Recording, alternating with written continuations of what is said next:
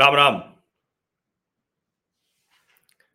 कांग्रेस की हिमाचल प्रदेश में सरकार बन गई। और सिर्फ़ सरकार नहीं बनी है, मुख्यमंत्री भी बाकायदा उन्होंने तय कर लिया। और एकदम जिसको कहते हैं ना कि बहुत, एक जो कहा जा रहा था, कोई गड़बड़ हो जाएगी, ऐसा कुछ नहीं हुआ।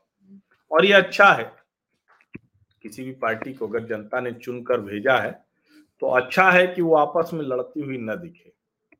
क्योंकि अगर वो लड़ती हुई दिखने लगती है तो फिर जनता को लगता है कि हमने जो मत दिया, वो ठीक दिया या नहीं दिया। लेकिन जनता एक बात और देखती है कि जिन मुद्दों पर आप चुनाव लड़े, जो कह कर आप चुनाव लड़े, चुनाव जीतने के बाद कहीं उससे उलट बात तो नहीं कर रहे अब ये अक्सर कहा जाता है ना कि भाई देखो ये नहीं चलेगा। अगर आप चुनाव लड़ रहे हैं तो उस चुनाव में जिस मुद्दे पर लड़िए, उसी मुद्दे को आगे बढ़ाइए।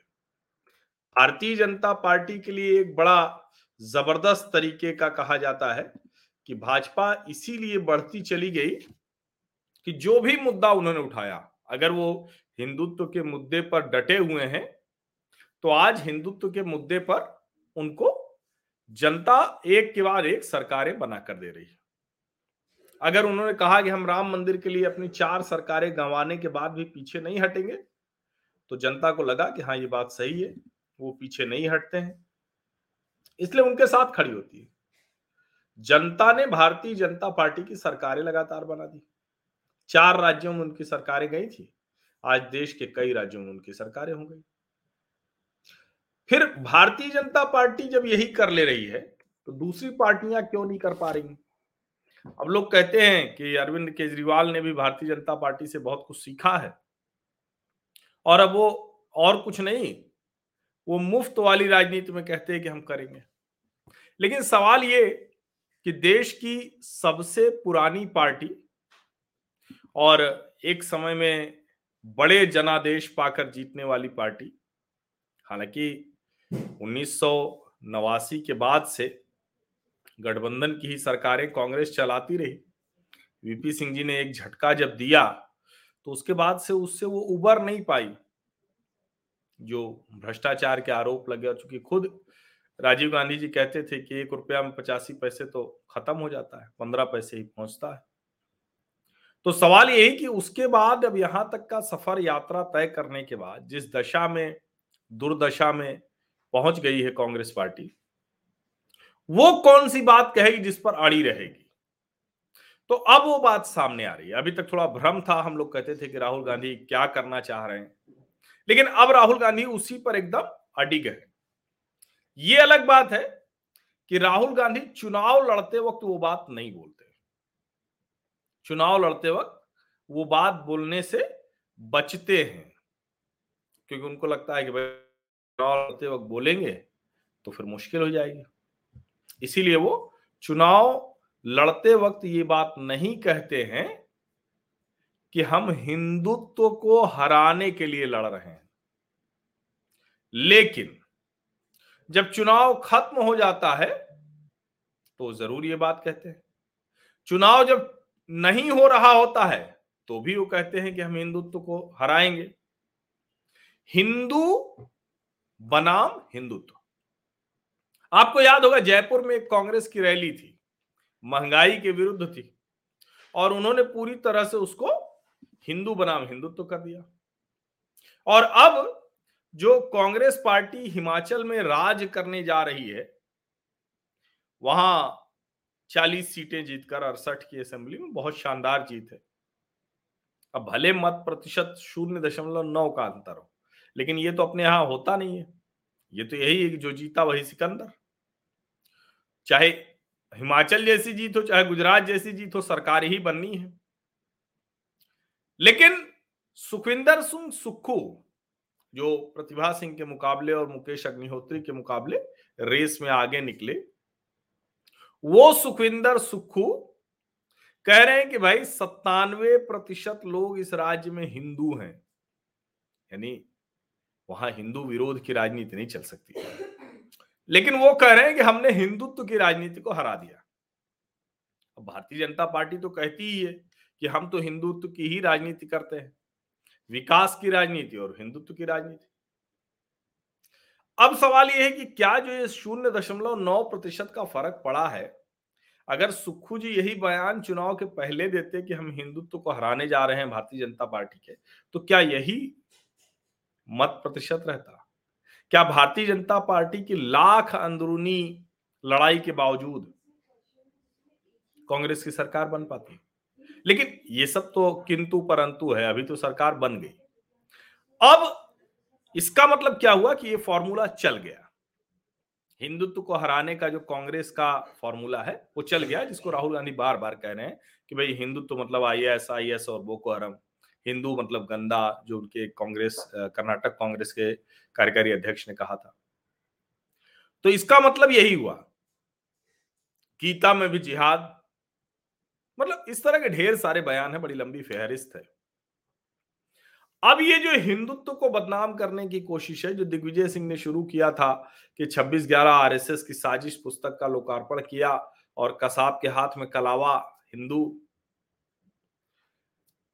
क्या 2023 जो राज्यों के विधानसभा चुनाव हैं और 2024 जो लोकसभा चुनाव है, वो पूरी तरह से कांग्रेस पार्टी हिंदुत्व को हराने के लिए लड़ने वाली है? इसका जवाब है हाँ। वो भले ही रैलियों, भाषणों में ये कहने से डरे क्योंकि हिंदू और हिंदुत्व तो एक ही है, हिंदू का ही तो हिंदुत्व है। और जब वो सुनेंगे कि हिंदुत्व को हराने के लिए हिंदुओं का ही उपयोग कर रहे तो वो उलट सकते हैं। हो सकता है मत देते जाते जाते वो कहे कि नहीं। अब इसीलिए ये बात चुनाव के बाद कही जा रही। इसीलिए जब हिमाचल प्रदेश में मुख्यमंत्री बन गए, तब सुखू जी कह रहे उनको पहले से ही कहा गया था वो बनेंगे लगभग तय था कि वही सबसे आगे है, फ्रंट रनर है। गांधी, सोनिया गांधी जी के प्रति उनकी जो निष्ठा है, वो अद्भुत है। कहा जाता है कि उन्हीं को पार्टी ने जिम्मा सौंपा था। अब सवाल लेकिन दूसरा है, कांग्रेस की अंदरूनी कला है या नहीं है, प्रतिभा जी मान गई, वो कोई दिक्कत नहीं, उनकी पार्टी है, मान जाना चाहिए, ऐसे ही होता है गुट उट होते हैं, लेकिन मना लेना यही है सबसे बड़ी चीज़। मूल दिक्कत मुझे ये लग रही है कि क्या जनता को ये याद नहीं रहेगा कि चुनाव जीत जाने के बाद हिंदुत्व को हरा देती है कांग्रेस? सत्तानवे प्रतिशत हिंदू राज्य में हिंदुत्व को हरा दिया, ये कहते अलग अलग बाइट्स उनकी चल रही हैं, बयान। उसमें जिस तरह से वो बोले हैं।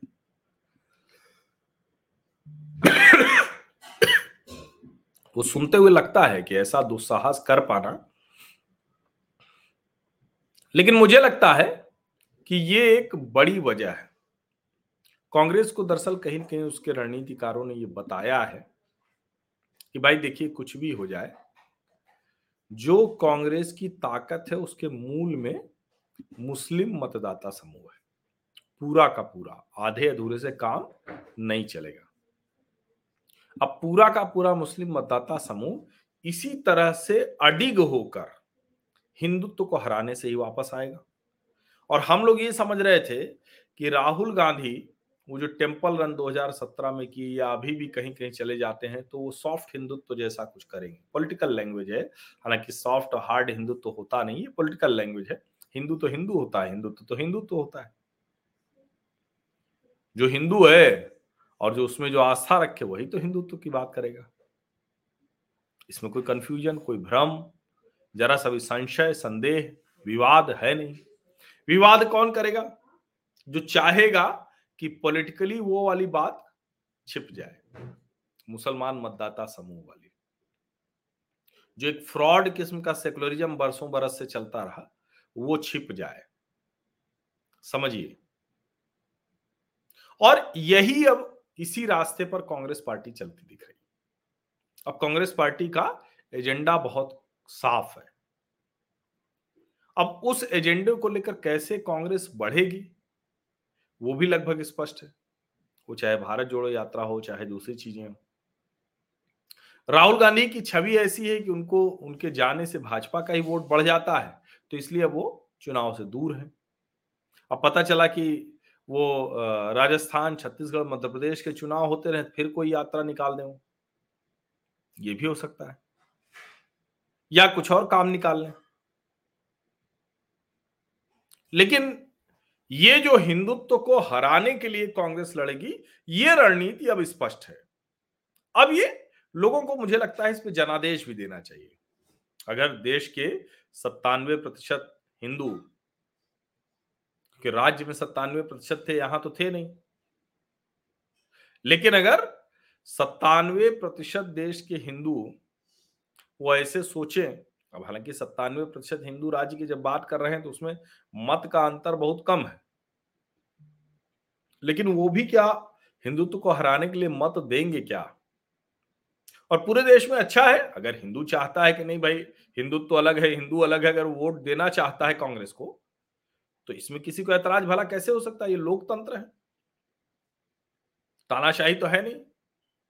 तो अगर राहुल गांधी ये बार बार कह रहे हैं, हिंदुत्व की तुलना आईएसआईएस और बोको हरम से कर रहे हैं, हिंदू बात कहते ही बहुत सी गंदगी, बहुत से नेताओं को दिखने लगती है। तो ये ज़रूरी है कि इस पर चुनाव हो, इस पर मैंडेट लिया जाए, इस पर जनादेश आए। और ये बात खुलकर होनी चाहिए, दबे छिपे नहीं होनी चाहिए। मैं राहुल गांधी की इस बात के लिए तारीफ़ करता हूँ कि वो इसको एजेंडा बनाकर चला रहे हैं कि हम हिंदुत्व को हराने की लड़ाई लड़ रहे हैं। वो बार बार ये कहते हैं। वो कहते हैं कि संघ और भाजपा हिंदुत्व की राजनीति करती है, उसको बचाने की राजनीति करती है। हम हिंदुत्व को हराने की राजनीति करते हैं। ये बहुत साफ़ साफ़ वो अपने भाषणों में कहते हैं। अब ठीक है, चुनाव के वक्त थोड़ा सा उनको डर लगता है, क्योंकि हिंदू नाराज़ होता है, गुस्से में आता है।